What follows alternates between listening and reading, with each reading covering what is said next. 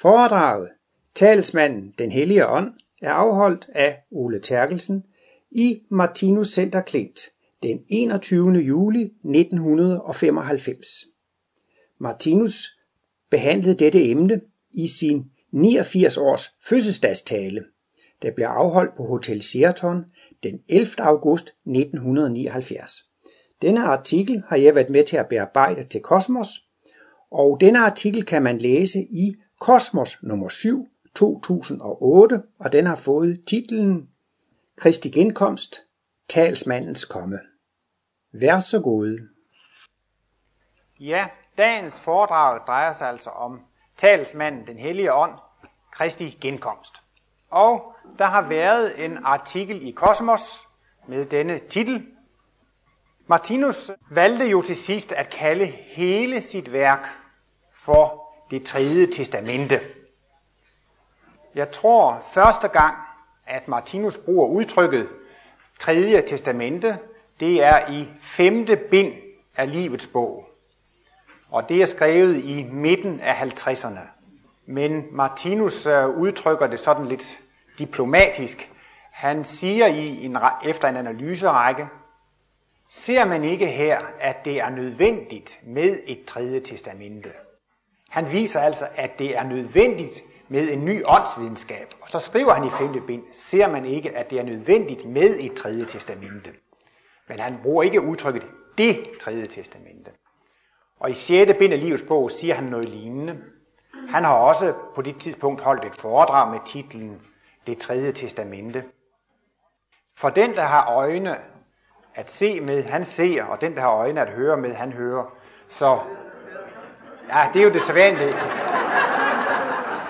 Jeg vil gerne lige uh, lave en lille test på, om I er vågne. Og det glæder mig, at der er til flere vågne. Så for den, der har villet, så har man godt kunnet finde ud af, at Martinus værk, det var det tredje testamente. Men øh, omkring 1971, da Martinus var cirka 80 år gammel, sagde han, at han fik en impuls om, at han skulle skrive en bog, der direkte skulle hedde det tredje testamente.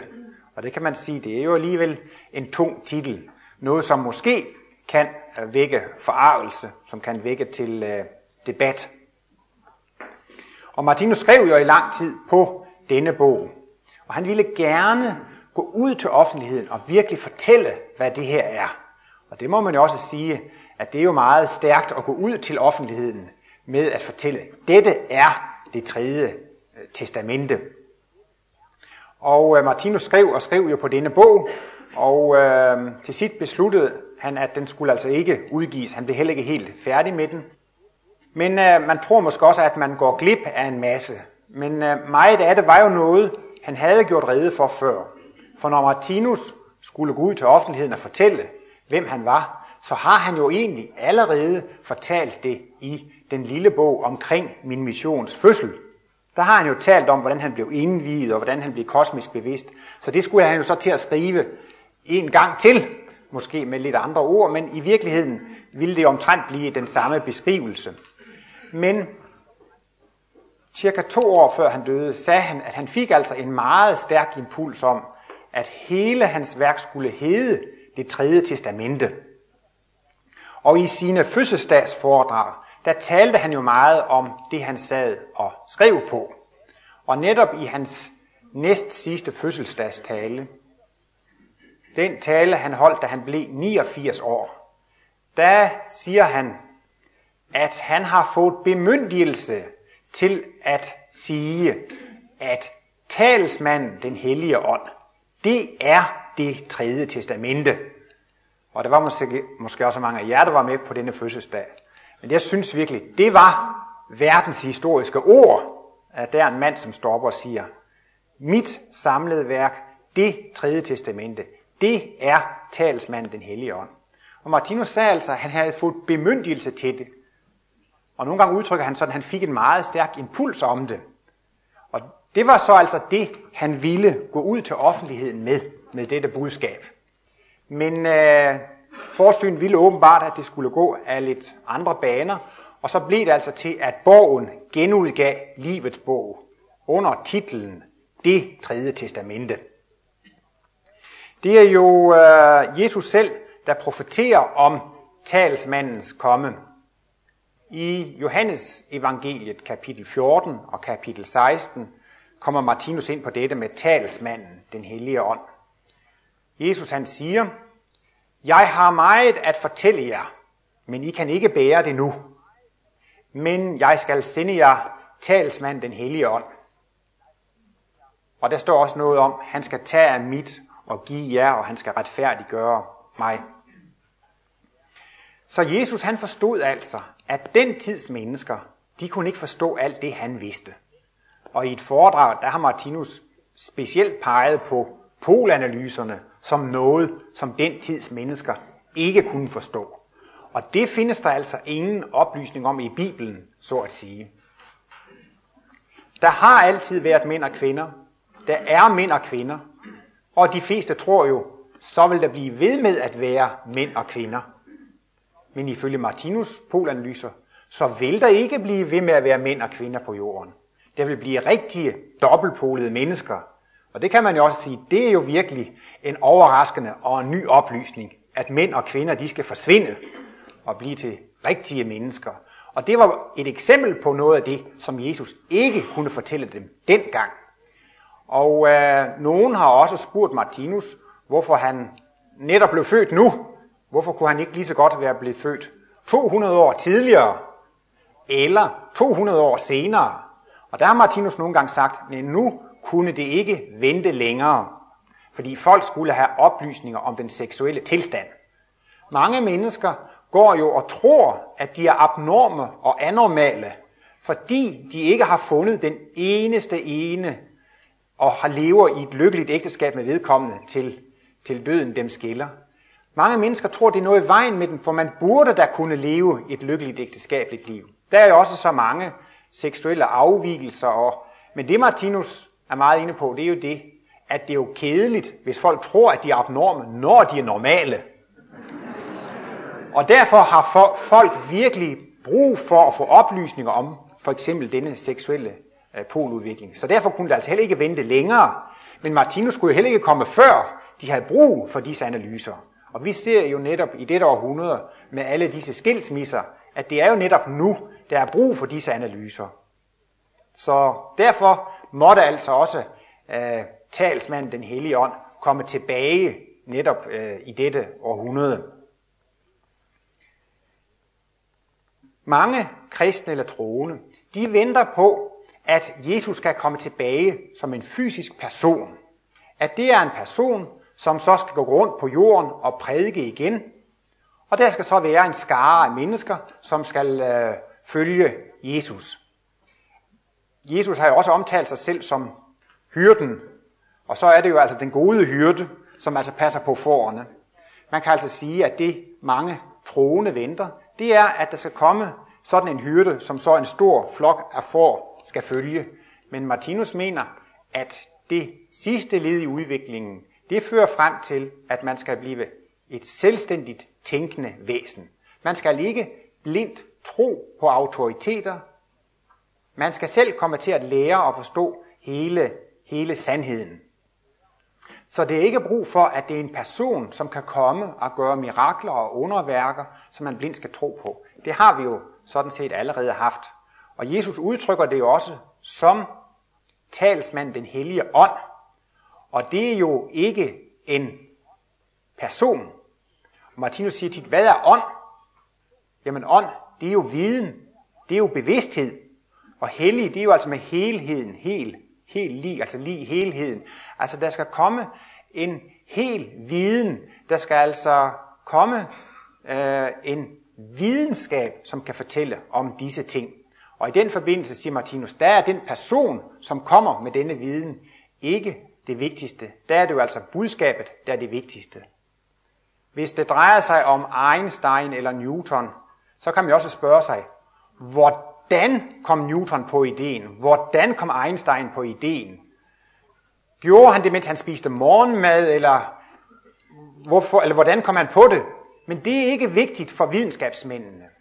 Det vigtige er, er loven rigtig?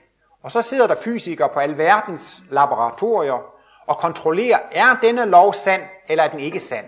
Det er det, der er interessant for sandhedssøgeren, for, for videnskabsmanden, for forskeren. Og sådan er det altså også for åndsforskeren. Det, der er det væsentlige, det er det, er analyserne sande, er de korrekte. Om Martinus så har fået dem ved en indvielse, eller han har gjort det på en anden måde, det er for åndsforskeren egentlig en detalje. Det vigtigste er, er disse analyser udtryk for sandheden. Og derfor er det altså, at Jesus har udtrykt det som talsmanden, den hellige ånd. Det er altså en viden, som skal komme til øh, jorden. Der er jo mange profetier i Bibelen, og øh, der bliver jo netop profeteret om Kristi genkomst i de sidste tider, hvor jo altså der skal være meget krig og nød og, og elendighed. Og der skal også komme mange falske profeter, som vil komme og gøre tegn og underlige gerninger. Og øh, Martinus refererer ofte til et bibelcitat, hvor der bliver sagt, at Jesus skal komme til syne på himlen over skyerne med megen magt og herlighed. Og der er måske også nogen, der går og kigger op på den blå himmel og venter på, at Jesus skal komme til syne i himlen. Men det mener Martinus, sådan vil det ikke komme til at øh, foregå. I forbindelse med Kristi genkomst øh, bliver det også nævnt, at denne genkomst skal forme sig som et lyn, som skal gå fra øst til vest. På svensk er der vist noget med en jøngelt, jøngelt fra øster til vest. Og det er jo også meget kryptisk måske, men det tyder jo også på, at det ikke er en fysisk person, som skal komme til syne på himlen. Øhm, Martinus mindestuer er jo ved forskellige lejligheder blevet fotograferet, og på et af disse billeder kan man se, at der er dette symbol på Martinus arbejdsbord. Og så er der med et klips sat en lille seddel på. Og der skriver Martinus, der har Martinus citeret Bibelen på den lille seddel, der er sat på. Og det er netop det citat, hvor der står, at Kristus skal komme til syne på skyerne med meget magt og herlighed. Så Martinus skriver det ikke direkte, men faktisk så siger han jo faktisk, at denne forside, dette symbol, eller dette symbol, som er på livets bog, dette symbol, som for, er foran på det tredje testamente, det er Kristi genkomst. Og man ser jo her på symbol, her findes skyerne jo, her er himlen, så Martinus har jo faktisk selv antydet, at opfyldelsen af den bibelske profeti om Jesu genkomst på skyerne med meget magt og herlighed, det faktisk altså er hans eget arbejde. Og som sagt, han sagde det jo meget direkte i 79, 1979-79. Jeg har nu fået bemyndigelse til at sige, at det tredje testamente er talsmanden, den hellige ånd. Men tit er det jo også sådan sandheder på forskellige niveauer. Der er også mange, der tænker på det her med internet, det der elektroniske system, hvor man kan udveksle informationer. Og der er også mange, der tænker på satellitterne. At dette budskab om det tredje testamente, det kunne jo også spredes som et lyn fra øst til vest via satellitter. Det kunne jo på et sekund komme ud over hele kloden. Eller med dette berømte internet, hvor man kan lægge oplysninger ind om det tredje testamente. Det vil jo også kunne komme fra øst til vest som et lyn. For det er jo netop sådan elektricitet. Så der er måske flere niveauer, man kan tolke denne profetis øh, opfyldelse på.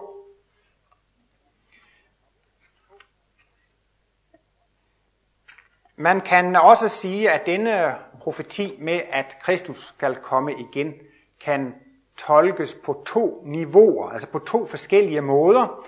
Og jeg har altså været inde på, at denne genkomst, det kan altså være udtryk for åndsvidenskabens komme.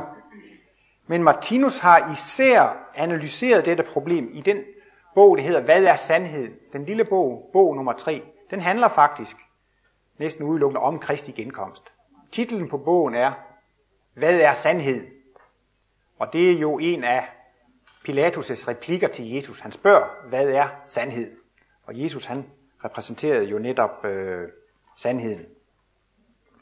Så Martinus er altså også inde på, at denne profeti kunne også forstås på den måde, at vi har jo også, så at sige, en mental himmel. Og vi har jo også, han taler også direkte om, at vi har tankeklimaer. Og hvis vi er glade og ler, så siger han jo, at det går bølger af solskin og glæde igennem hele vores mikrounivers. Hvis vi går er bitre og sure og bærer nag og kan ikke tilgive, så kan man jo også sige, at så har vi jo også virkelig tunge mentale skyer i vores egen bevidsthed. Og vi skal jo gå frem i udviklingen, og der mener Martinus altså også, at der vil vi jo så også, øh, når vi får kosmisk bevidsthed, så vil vi jo altså også faktisk øh, opleve det på den måde, at Kristi kommer igen i vores egen bevidsthed. Altså at Kristi vil komme til syne på vores egen mentale himmel. I bog nummer 13, der hedder Juleevangeliet, der kommer Martinus faktisk også ind på den symbolik, der ligger i juleevangeliet. Nogle gange så kan Martinus altså se en symbolik nedlagt i simple historiske begivenheder. En af mine favoritartikler, det er jo Gethsemane have.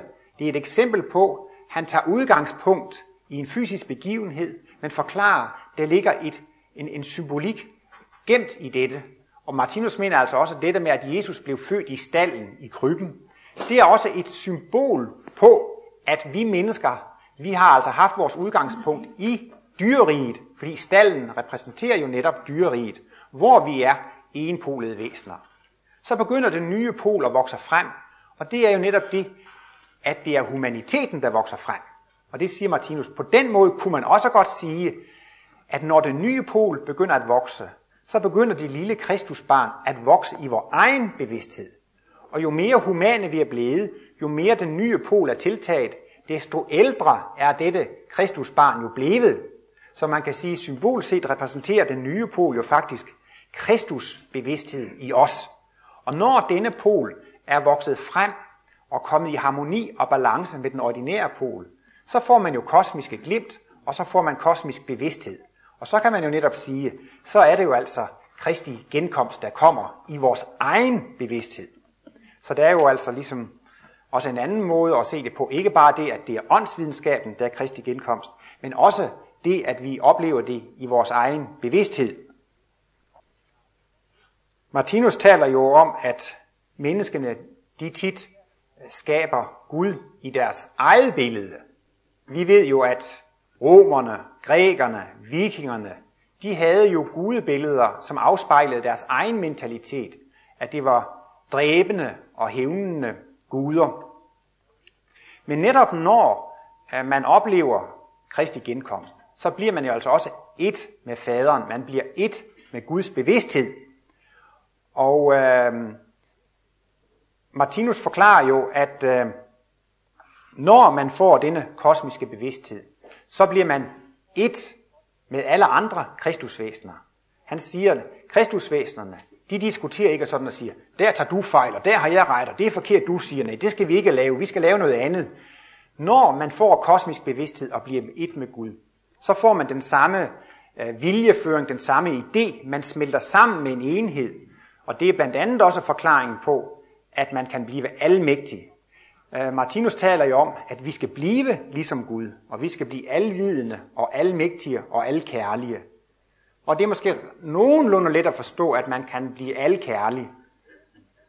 Og at også man kan blive alvidende, at man kan få adgang til al viden. Men det er måske lidt svært at forestille sig, at man også kan blive almægtig. Men Martinus antydede det lidt en gang, han talte om urigeller. Det var meget interessant, at Martinus var meget optaget af urigeller. Og han var jo netop i fjernsynet i 1973, 73. Og øh, der sagde Martinus, der modtog kloden faktisk en, en kosmisk impuls. Han taler om, at den har modtaget sådan tre impulser i dette århundrede. At der kom sådan en impuls omkring århundredeskiftet, som jo også frigav blandt andet øh, fysikken og videnskaben, og omkring 1920, hvor han selv fik kosmisk bevidsthed. Og så kom, hvor det, det kosmiske blev frigivet, og så kom der også en impuls omkring 73, hvor det psykiske eller det okulte blev, blev frigivet. Og Martinus mente, at det var en del af denne impuls, at Uri Geller kunne få lov til at komme i fjernsynet. Fordi det kom jo ud til millioner af mennesker. Og Martinus mente jo, at det var ikke hans egne kræfter. Det var jo klart, at det var kræfter fra det åndelige plan, som gik igennem ham. Og han kunne måske sige, nu kan jeg reparere uger i hele Europa, og i alle mulige lande var det uger, der begyndte at gå, som havde tidligere været i stykker. Men det er jo ikke hans egne kræfter, men netop når man får kontakt med dette forsyn, med denne kristusbevidsthed, når man får kontakt med kristusbevidsthederne, så kan man eventuelt også få adgang til den kraft. Og så kan man måske bedre forstå, at man også bliver almægtig, når man kan få lov til at være kanal for disse kristuskræfter. Martinus øh, taler om et sted, at det største ord i Bibelen, det er egentlig der, hvor Gud siger, lad os skabe et menneske i vort billede efter vor lignelse. Fordi hvad handler hele livet om? Det handler faktisk om, at vi skal udvikle os og blive ligesom Gud. Og Martinus kan jo netop med sin intuition og sit klarsyn koncentrere tingene. Og et sted stiller han selv spørgsmålet. Hvad er det, vi bliver vidne til, når vi ser dette bevægelsesocean rundt omkring os? Vi ser det vibrere i mikrokosmos. Det bevæger sig i mellemkosmos. Vi ser bevægelser i makrokosmos. Hvad er det, vi er vidne til, når vi ser alt det? Og der siger Martinus, han svarer med tre ord. Gud skaber bevidsthed.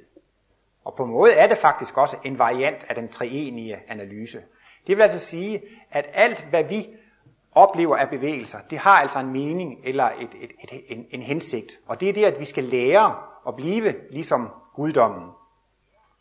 Og det er jo netop det, der er forskellen mellem åndsvidenskaben og den fysiske videnskab. Den fysiske videnskab forsker kun i mål og vægtfaciter. Og øh, den fysiske videnskab står over for en bog, ligesom en analfabet står over for en bog. En analfabet kan se alle bogstaver, kan se alle sætninger, men forstår alligevel ikke indholdet. Og på samme måde står man over for livsmysteriet.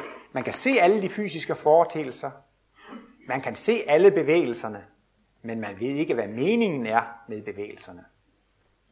Bevægelse er livets fornemmeste kendetegn. Og det, der driver de levende væsener, det er dette, at de gerne vil have opfyldt ønsker, længsler og begær. Så det vil altså sige, der findes et ønske, en længsel, et begær, en tanke eller en idé bag hver eneste bevægelse. Fysikeren kan beskrive, partiklen er i dette punkt, bevæger sig i denne retning med den og den hastighed. Men hvorfor gør den det? Hvad er ideen, mening? Det kommer de aldrig til. Og det er netop det, der er mening med åndsvidenskaben. Og det er det, der adskiller åndsvidenskaben fra den fysiske videnskab. Men Martinus taler alligevel om, at den fysiske videnskab, det er et udtryk for den hellige ånd.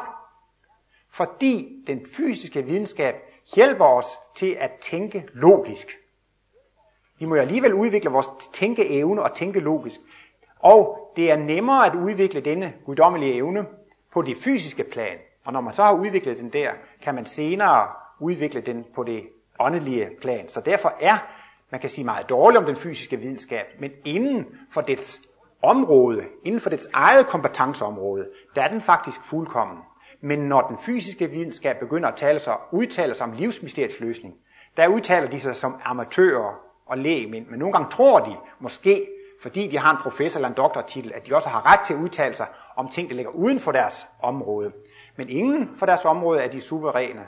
Og det er jo altså, kan man jo sige, øh, begyndelsessymptomerne på den hellige ånd. Fordi ånd er jo netop bevidsthed. Men senere skal man så gå over til at bruge sin øh, logiske sans på det åndelige område. I denne bog, øh, Hvad er sandhed, kommer Martinus ind på en øh, karakteristik af den hellige ånd. Kapitel 26 hedder simpelthen talsmanden, den hellige ånd. Han siger altså, at det skal være en videnskab. Og denne videnskabs kendetegn skal være, at det skal være kærlighedens analyser. Og det synes jeg også, det er det mest fantastiske ved Martinus kosmologi, at Martinus har kunnet retfærdiggøre mørket. Martinus har været i stand til at vise, at alt er udtryk for kærlighed. Når man nu ser på alle de problemer og smerter og lidelser, man selv har, og hvad der foregår ud i verden, så kan man nok forstå, at det er virkelig et arbejde at vise og retfærdiggøre dette og vise, at det er udtryk for kærlighed. Men problemet er jo, at vi ofte ser livet i et lokalt perspektiv.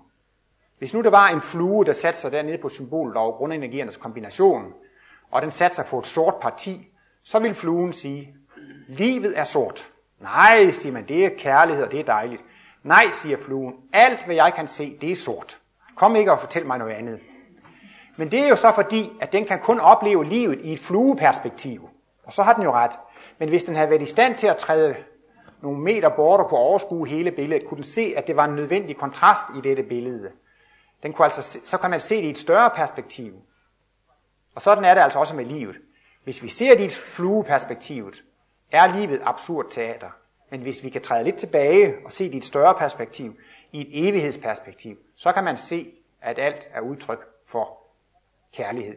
Og denne evighedsbevidsthed, den er båret af intuitionen.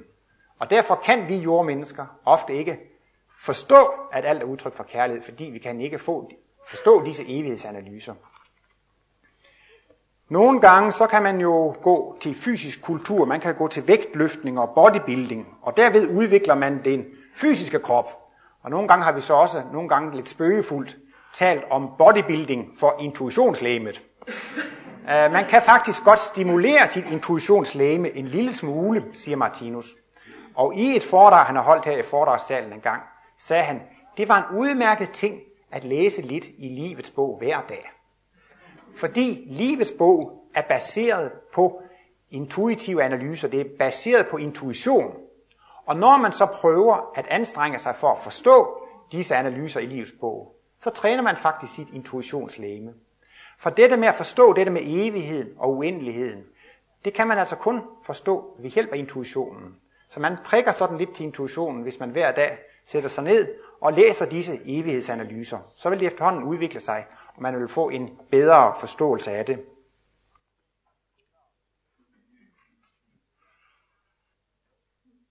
Men jeg vil også godt øh, gå lidt tilbage til dette med, øh, med, med, med Kristus og den, det Kristusbarn, som skal fødes i os.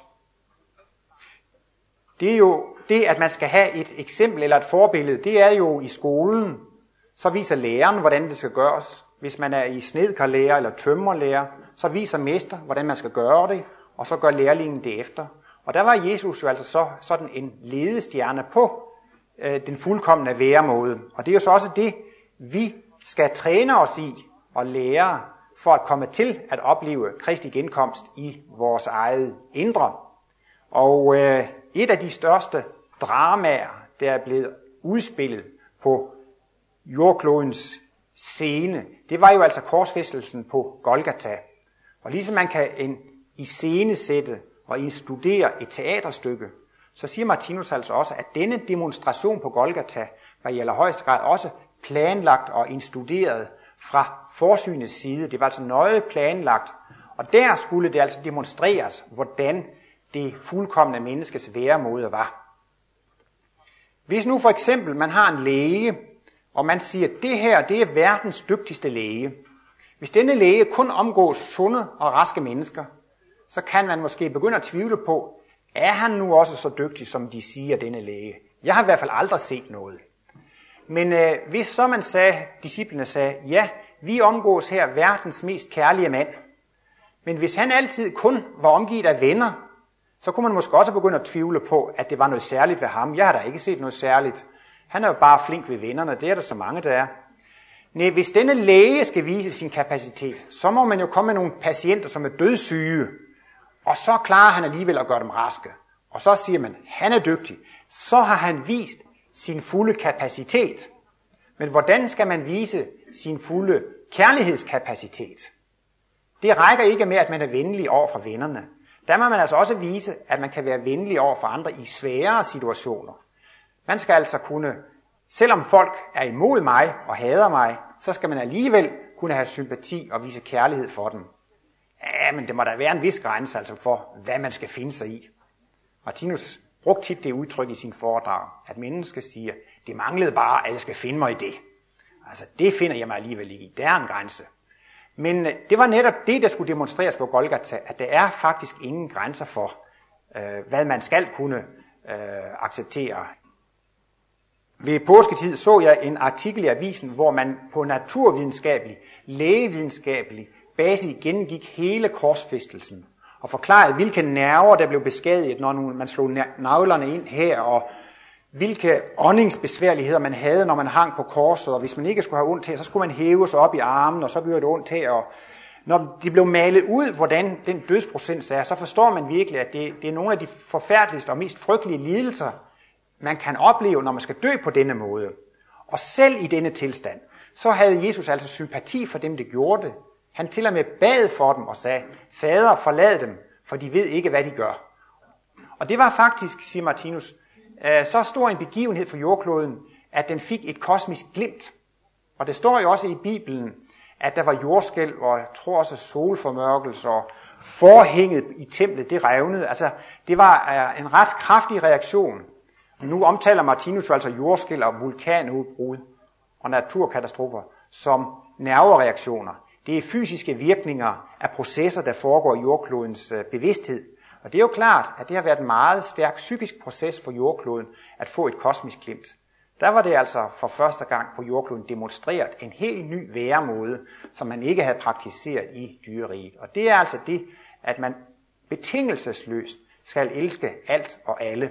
Og Martinus mener også, at hvis Jesus ikke havde vist det, så ville faktisk hans mission være blevet en, en fiasko. Det var faktisk hovedpunktet, og det var jo netop der på livets store teaterscene, at der bliver demonstreret, hvordan det fuldkommende menneske det lever. Og Martinus bruger også et udtryk om kosmisk bevidsthed. Han siger, det er udtryk for mental suverænitet. Han var så at sige urørlig. Når det drejer sig om sygdomme, så kan man jo blive øh, immun over for en sygdom. Altså man har fået modstandskraft, man kan ikke røres af den sygdom. Hvis der er virus og bakterier i luften, så er der måske nogen, der bliver syge, og andre bliver ikke syge. Nogle er immun over for det. De er, så at sige, urørlige på dette område. Og det er det, Martinus mener, at vi skal også komme frem til at have sådan en mental suverænitet, som Jesus havde, altså sådan en urørlighed, sådan at vi ikke kan røres af alverdens øh, ondskab og, og, og modgange.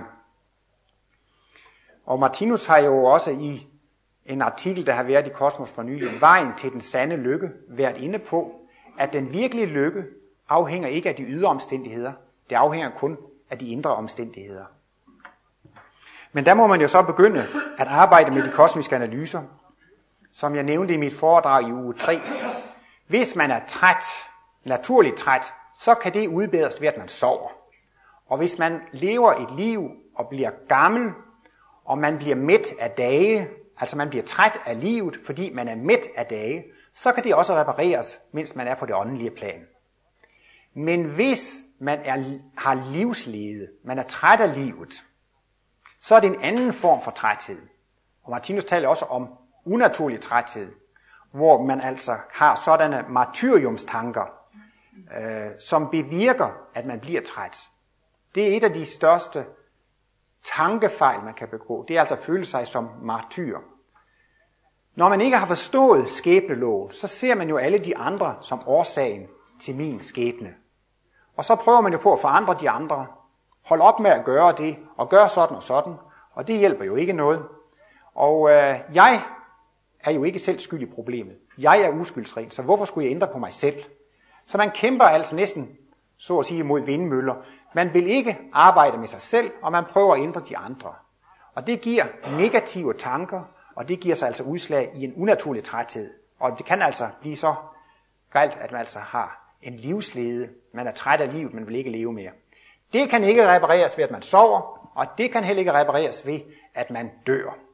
Der siger Martinus, der må man have fat i åndsvidenskaben til at ride tråden ud. Der må man altså begynde at arbejde med problemerne og begynde at forstå, hvordan det hænger sammen. Så vejen ud af denne unaturlige træthed, det er altså at forstå de kosmiske analyser. Og det første simple skridt, men som måske er det allerstørste skridt, det er altså at forstå, at jeg selv årsag til min egen skæbne. I det her brev, som Martinus har skrevet til en syg ven, øh, der er en syg, der beder Martinus om hjælp. Og Martinus siger, at det ligger ikke i hans mission at gøre mirakler, men han kan måske forklare ham noget, så han kan tage sin skæbne på en bedre måde. Og Martinus er inde på, at tankerne de opmagnetiserer vores livsbatterier. Vi har i overbevidstheden eller skæbne mellem en nogle livskraftbatterier, og de kan oplades ved positiv tænkning, og de kan også aflades ved negativ tænkning. Så mister man livsmod, livskraft, livsløst. Men der understreger Martinus en lille enkelt ting, som slog mig meget. Han siger, hvis man bare kommer på den tanke, jeg er selv årsag til min sygdom, jeg er selv årsag til mine problemer, så begynder livsløsten, livskraften og livsmod straks at vende tilbage. Det lyder simpelt, men det er tit besværligt. Hvis man hver dag går i nogle familiemæssige forhold, nogle arbejdsmæssige forhold, hvor der er problemer, så kan man dagligt gå og være nedtrykt og deprimeret og ked af det. Det er enkelt, men øh, forstå i teorien i hvert fald, men det er så altså en træningssag. Og Martinus taler jo også om talent for skæbnemodtagelse. At det er noget, man skal træne sig i, det er noget, man skal opøve sig i. Og man skal også forstå, at de andre kan ikke være bedre, end de er. Alle de andre, de er på højden af deres udvikling. Vi er alle sammen, ja det vil ikke sige, at vi er fuldkommende, men vi er så fuldkommende, som vi kan være med henblik på vores fortid. Og vi skal altså så gå videre fremad i udviklingen mod en endnu større fuldkommenhed. Men alt er faktisk i øjeblikket så fuldkommen, som det kan være. Så af den grund er der heller ingen grund til at være sur eller vred på sine medmennesker. Men det, der måske virkelig skal hjælpe en ud af problemerne, er ikke blot denne teoretiske forståelse, men det er altså også dette, at man får denne Guds kontakt. At man kan begynde at opleve, at Gud taler til mig. Igennem alle de bevægelser, der findes, der skaber Gud bevidsthed. At skabe bevidsthed, det er jo også det samme som at udvikle sig. Så det vil sige altså, alt hvad jeg oplever i min ydre verden, det er altså guddommen, der taler til mig. Og så begynder man at få et helt andet livssyn. Hvis man bare ser på, at de andre mennesker, det er nogle plageånder, de er altså bare besværlige, de er imod mig, så har man jo ikke det helt rigtige kosmiske syn på livet. Men hvis man kan begynde at se, Gud taler til mig igennem disse mennesker, så kan man begynde at få et meget mere positivt syn på livet. Og som Martinus også ofte understreger, taknemmelighed er en god ting. Det er meget godt, måske i løbet af dagen, men også måske før man skal sove, og sige tak for alt det, man har oplevet i dagens løb. Det er der også positive tanker at være taknemmelig, og det, de stråler jo også igennem mikrokosmos og giver kraft. Og, men kulminationen er jo, hvis man også kan komme til at takke for de ubehagelige ting. Og en vending, som Martinus tit har brugt, det er, selvom man sidder indespærret bag alen tykke eller meter tykke mure, er der ingen kraft på jorden, der kan forhindre en i at tænke kærligt på de mennesker, der har gjort det. Han siger, tankerne passerer uhindret igennem murene. Og det er også det, at på den måde kan man træne sig op til denne mentale suverænitet. De andre er ikke årsag til det. De kan ikke gøre det bedre, end de gør. Og det er i virkeligheden Guds kærlige undervisning af mig. Det er guddommen, som prøver på at forandre mig fra et primitivt, egoistisk dyrevæsen til at blive et alkærligt kristusvæsen, til at blive som Gud selv. Hvem vil ikke gerne være sådan et kristusvæsen, som alle elskede? Det vil vi vel alle sammen. Jamen så skulle man jo faktisk også bare sige tak for den undervisning, det bliver givet, for at vi kan nå dette punkt. Så det er altså også en god ting i tanken at takke guddommen for den hjælp, man får. Og det er måske også meget godt for at udrydde uh, had og nid og nag mellem mennesker, at man måske også ligefrem takker sine fjender. Man burde jo egentlig sige en særlig stor tak til de mennesker, der gør livet surt for en. Fordi de er de mest værdifulde medarbejdere på min udvikling. Og man må sige, at i virkeligheden er de meget ædle. For det er jo nemt at forstå, at når de er så ubehagelige mod mig, så får de selv en dårlig skæbne. Tænk, bare for at hjælpe mig i udviklingen, så påtager de sig selv sådan en dårlig skæbne. Og derfor er der jo sådan set kun al mulig grund for at bede for disse mennesker. Ja, man kan jo altså bede om, at de virkelig må få kraft og styrke og energi til at tage deres skæbne, når den kommer. Man øh, vil jo gerne, hvis man har nogle familiemedlemmer, som er tæt på en, eller nogle venner, ja, hvis de har store problemer, så kan det næsten også blive til mine problemer, og jeg kan miste livsløst og livsmod og, og livskraft. Og øh, Martinus blev tit spurgt, kan jeg ikke bede for, for, for, for de mennesker i min nærhed, som er syge og har problemer? Og det sagde Martinus, jo, det kan man i allerhøjeste grad gøre. Og øh, man kan for eksempel bede om, at de må føle Guds nærhed. Man kan bede om, at de må føle forsynets nærhed. Man kan bede om, at de må føle en lykke og en glæde ved at være til. Hvis de går af kede og nedtrykt af det, så kan man bede om, og man kan måske også inderligt ønske, bare de der måtte få lidt håb. Bare de der måtte få lidt optimisme. Bare det der måtte komme et enkelt lys tanke ind i bevidstheden hos dette menneske, så det kunne føle kærlighed af verdens alts grundtone. At det kunne føle Guds nærhed, at det kunne føle, ja det er jo svært, men alligevel, livet er jo dejligt, livet er jo skønt. Man kan bede om, at sådan et menneske må få livsmod og livsløst og livskraft. At det må føle kærlighed. Og Martinus siger, det virker. Og øh, sådanne mennesker, hvis ikke de er alt for spændte, så vil de opleve det med det samme. Men ellers, hvis de lige slapper lidt af, så vil sådan en kærlighedsbølge slå ind i deres bevidsthed, og de vil virkelig kunne føle fortrøstning og glæde ved livet. Og de må altså så alligevel føle, ja, det er jo dejligt at leve. Og de kan måske få sådan nogle positive tanker, som gør, at de har et lille håb, de har en optimisme, de ser lidt lysere på det. Og sådan vil vi jo gerne gøre, når det drejer sig om vores venner, vores familiemedlemmer, vores nære. Men det er jo så netop den største kunst, at koncentrere sig præcis på samme måde på ens uvenner, på ens fjender, dem der gør livet surt for en. Martinus blev tit spurgt om, at han ikke havde nogen metode, for der er jo mange østerlandske skoler med forskellige træninger, med yogaøvelser, med meditationsøvelser. Øh, og de er udtryk for, at man gerne vil nå til fuldkommenhed noget hurtigere. Og Martinus han understreget flere gange, det er så simpelt. Han syntes, at alt det her med de her yoga-metoder og meditationsmetoder, det var meget kompliceret egentlig. Men det er så simpelt. Man skal lære at elske sine fjender. Hvis man træner på det, så siger han, så går man den absolut hurtigste vej til fuldkommenhed, til kosmisk bevidsthed. Vi har vel nok en naturlig tendens til, at hvis vi har nogle uvenner eller nogle fjender, så bang, så smækker vi døren i, så vil vi ikke snakke mere om dem, så vil man ikke have mere med dem at gøre. Men det er faktisk kun et udtryk for, at man udsætter problemerne. Og det nævnte jeg for øvrigt i et foredrag i Sverige. Det var sjovt nok, det var et par, de sagde, ja, det var rigtigt. De boede i Sverige og havde en masse problemer. Så tog de til Afrika eller et andet land i 5-7 år, og så havde de ikke de problemer der. Så kom de tilbage til Sverige, og ret hurtigt så kom de samme problemer igen. Så det vil altså sige, at i livets skole kan man godt få lidt udsættelse med tingene.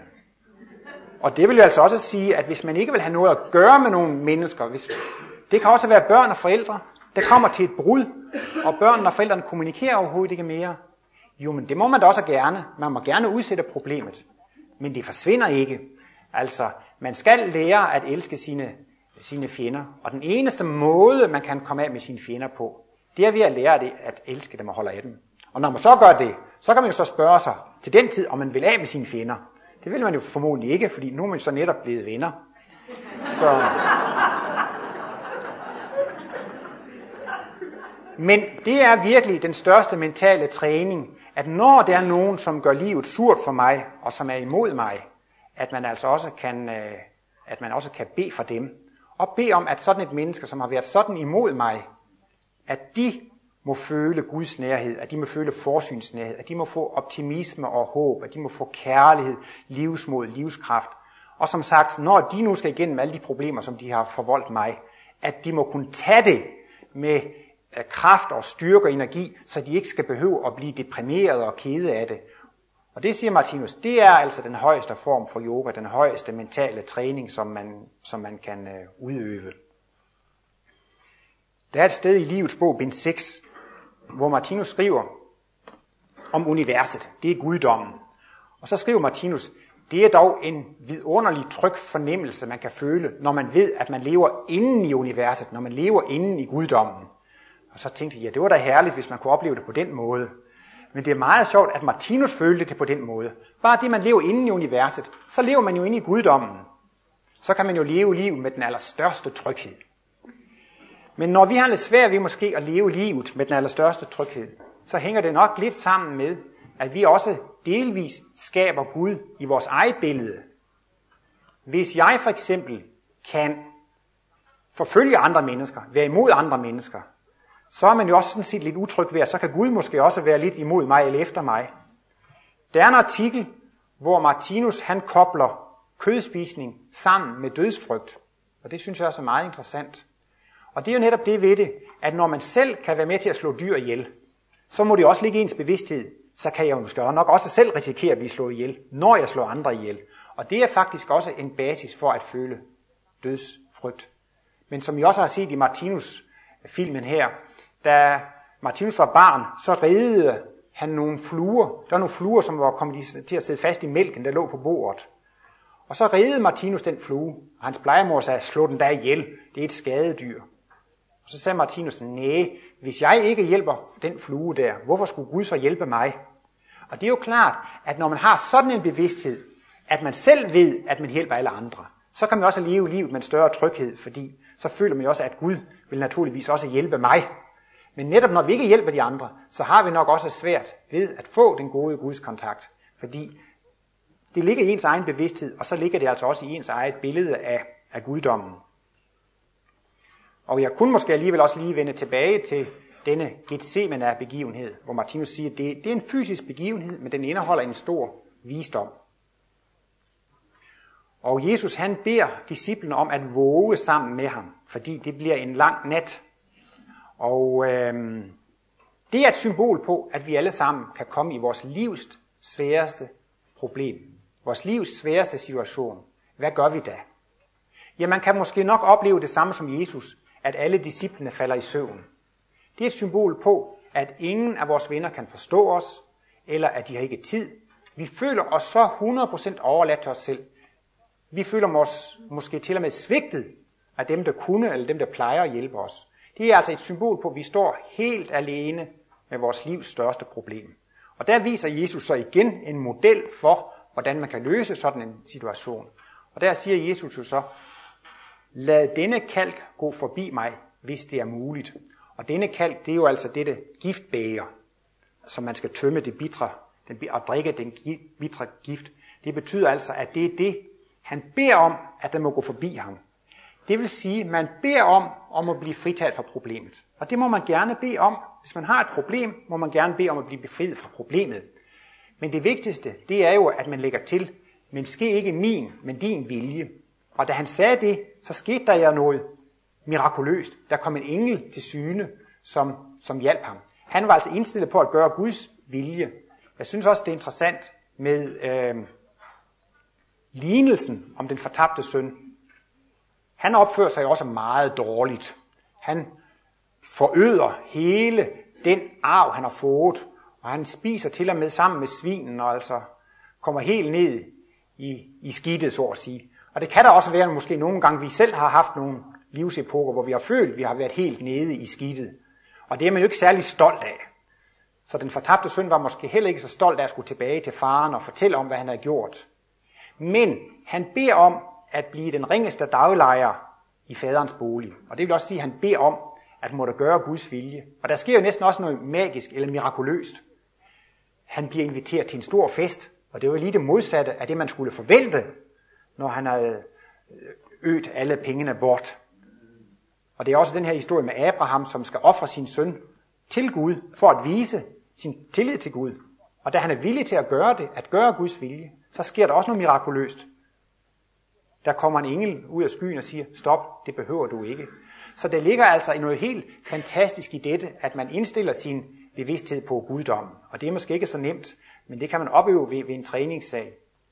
Jeg kender en mand, som blev skilt, og det var han ked af. Og øh, han kender til kosmologien, og så sagde jeg til ham, ja, men øh, har du ikke prøvet med bønden? Jo, sagde han, det har jeg prøvet, men det hjalp ikke. Så jeg vil gætte på, at han havde bedt om at få konen tilbage, eller fået en ny kæreste. Men som han sagde, det der med bønden, det hjalp ikke. Man må selvfølgelig gerne bede om at få hjælp med problemet, men hvis man siger, ske ikke min, men din vilje, så bliver man altid hørt. Så kan man ikke sige, at bønden ikke bliver opfyldt. Hvis man beder om, at Guds vilje må ske, hvis man for eksempel er på en arbejdsplads, hvor det ikke er til at holde ud at være, så kan man også bede om at få en ny arbejdsplads. Men man kan lægge til, hvis det er det bedste for min udvikling, at jeg skal arbejde sammen med disse vanskelige kollegaer, med dette vanskelige arbejde under disse forfærdelige forhold. Man kan også sige, jeg beder om at få lov til at fortsætte her, hvis det er din vilje. Og så kan man jo også gå til arbejde med en helt anden mentalitet. Der sker altså noget mirakuløst, når man sådan indstiller sin bevidsthed på øh, guddommen.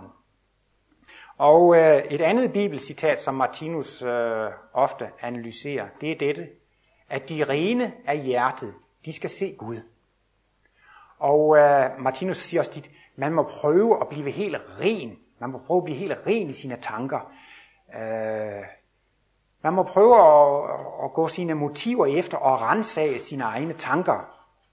Det kan måske være, at man er på en arbejdsplads, hvor man mener, man har ret, og de andre de har uret, men de vil ikke høre på mig. Godt. Så smækker jeg med døren, og så går jeg med min, min vej. Og så viser det sig også, at efter jeg smækkede med døren og gik, så gik det dårligt. Og så kommer man tilbage og siger, der kan I bare se, jeg havde ret. Og sådan vil vi jo tit gerne opleve det. Men hvis man går sådan en tankegang efter, så må man jo sige, jamen så har man jo i allerhøjeste grad urene tanker. Det er også tit, når vi taler om andre, vi måske bagtaler eller sladrer om andre, vi er måske på en arbejdsplads, og så siger man til de andre, nu skulle du bare høre, hvordan han har været over for mig. Jeg har hjulpet ham så og så meget, og så vil han ikke hjælpe mig. Og han er så og så dum, og hun er så og så dum. Og de andre, de hører så det der, og når man er så god til at forklare tingene, så kan de måske også godt begynde at indse, at han er jo dum, og hun er jo ubehagelig. Men det er jo altså, hvad Martinus kalder mental rådenskab. Ligesom når æbler ligger i en kasse, hvis et æble bliver rådent, så bliver det andet æble også rådent der, hvor de rører hinanden. Og så begynder rådenskaben at sprede sig.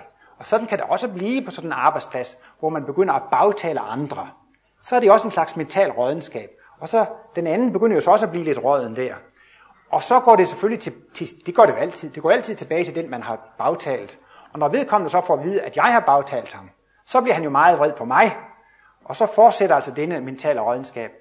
Så hvis man, nogle gange kan man næsten have lyst til at omtale nogle af sine kollegaer i et negativt lys, fordi så kunne det jo være, at de blev fyret, og så slap man af med dem. Men der må man sige, hvis man tænker på den måde, det er jo allerhøjeste grad urene tanker. Kan måske også være, at man har en eller anden tante eller onkel, som man slet ikke kan lide, og så hører man, at de får kræft, og så går man jo og håber, at de snart kan dø, så man kan komme af med dem. Og det må man jo også, hvis man tænker på den, ej, det er måske også så ekstremt. Men altså, nogle gange så forstår man jo de små ting bedre, når man går til ekstremerne. Og det er jo altså bare et, et eksempel på nogle tanker, som absolut er urene. Man kan jo prøve at gå sine tanker efter og se, hvorfor gør jeg de her ting? Ja, så står man måske på talerstolen for at komme i avisen og for at komme i fjernsynet, for at blive kendt og berømt. Fordi hvis jeg nu bliver, bliver kendt og berømt, så kan jeg måske have større succes ved det modsatte køn, og jeg bliver, øh, får visse fordele af det. Jamen, det er i allerhøjeste grad jo altså også urene tanker. Hvis man arbejder og er flittig på et arbejde, for at blive forfremmet, for at blive direktør, for at spille roller, og få position, så er sådan noget jo også urene tanker. Og altså de mest rene tanker, dem får man jo, når man altså begynder at kunne se alle levende væsener som Guds repræsentanter. Man kan se det som ens øh, medhjælpere. Man begynder altså at kunne tilgive alt og alle. Martinus siger jo, at ved hjælp af bønden kan man lære at tilgive.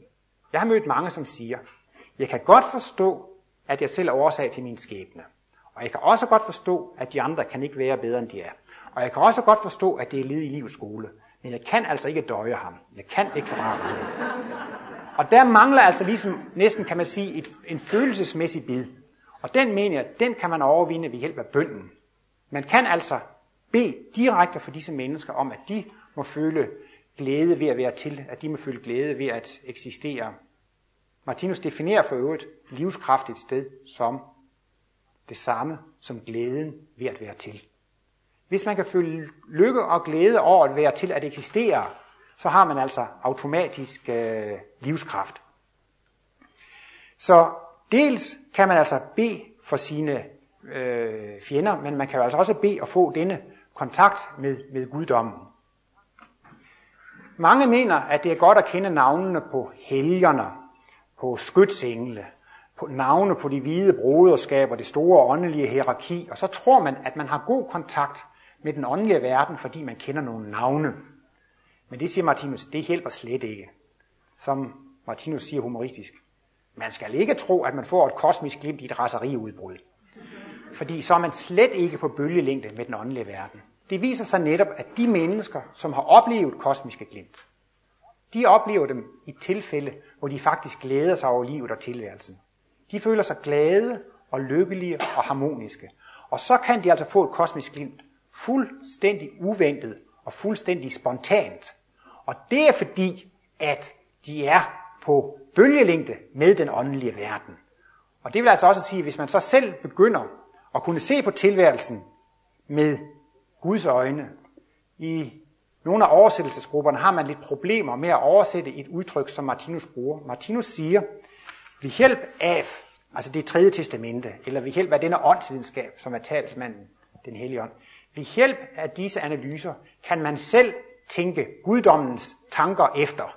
Og det der udtryk med at tænke guddommens tanker efter, er der nogle oversættere, der synes, sådan kan man ikke sige på tysk, sådan kan man ikke sige på engelsk. Men jeg synes også, at det er jo virkelig også et fantastisk perspektiv, at man som et lille jordmenneske kan få lov til at følge de tanker, som ligger til baggrund for hele universet og skabelsen af, af universet. Og det er jo altså det, Martinus vil hjælpe os med, det er at tænke guddommens tanker efter og lære at se på tilværelsen med Guds øjne. Martinus har jo også, da han indvidede foredragssalen her, sagt, formålet med Martinus Center, det er at lære menneskene at se med Guds øjne.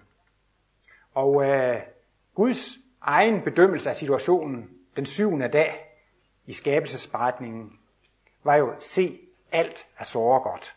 Og det er så altså også det, at vi kan lære ved hjælp af at studere denne talsmand, den hellige ånd, det tredje testamente. At vi kan efterhånden også træne os op til at se, at alt er såre godt. Og det vil altså også sige, at når vi får dette syn på det, og denne intime kontakt med guddommen, så bliver man jo også ren af hjertet. For dette med Kristi genkomst, det er jo også det samme som at blive et med guddommen. Jeg mener også, at det er interessant alligevel i denne sammenhæng at tænke på bogen omkring min missionsfødsel. Der siger Martinus jo, at han ser denne Torvaldsens skibsfigur ude i det fjerne, og så bliver den levende, og så går den imod ham, og så går den ind i hans krop, og han siger, fordi det kan se det, så er den der stadig. Men det kan man jo også sige, det er jo virkelig i bogstaveligste forstand Kristi genkomst i sig selv. Og netop det der med, at når man bliver ren af hjerte, så skal man se Gud. Så får man jo altså kosmisk bevidsthed. Og derved kan man altså komme til at opleve Kristi genkomst i sin egen bevidsthed. Tak for det.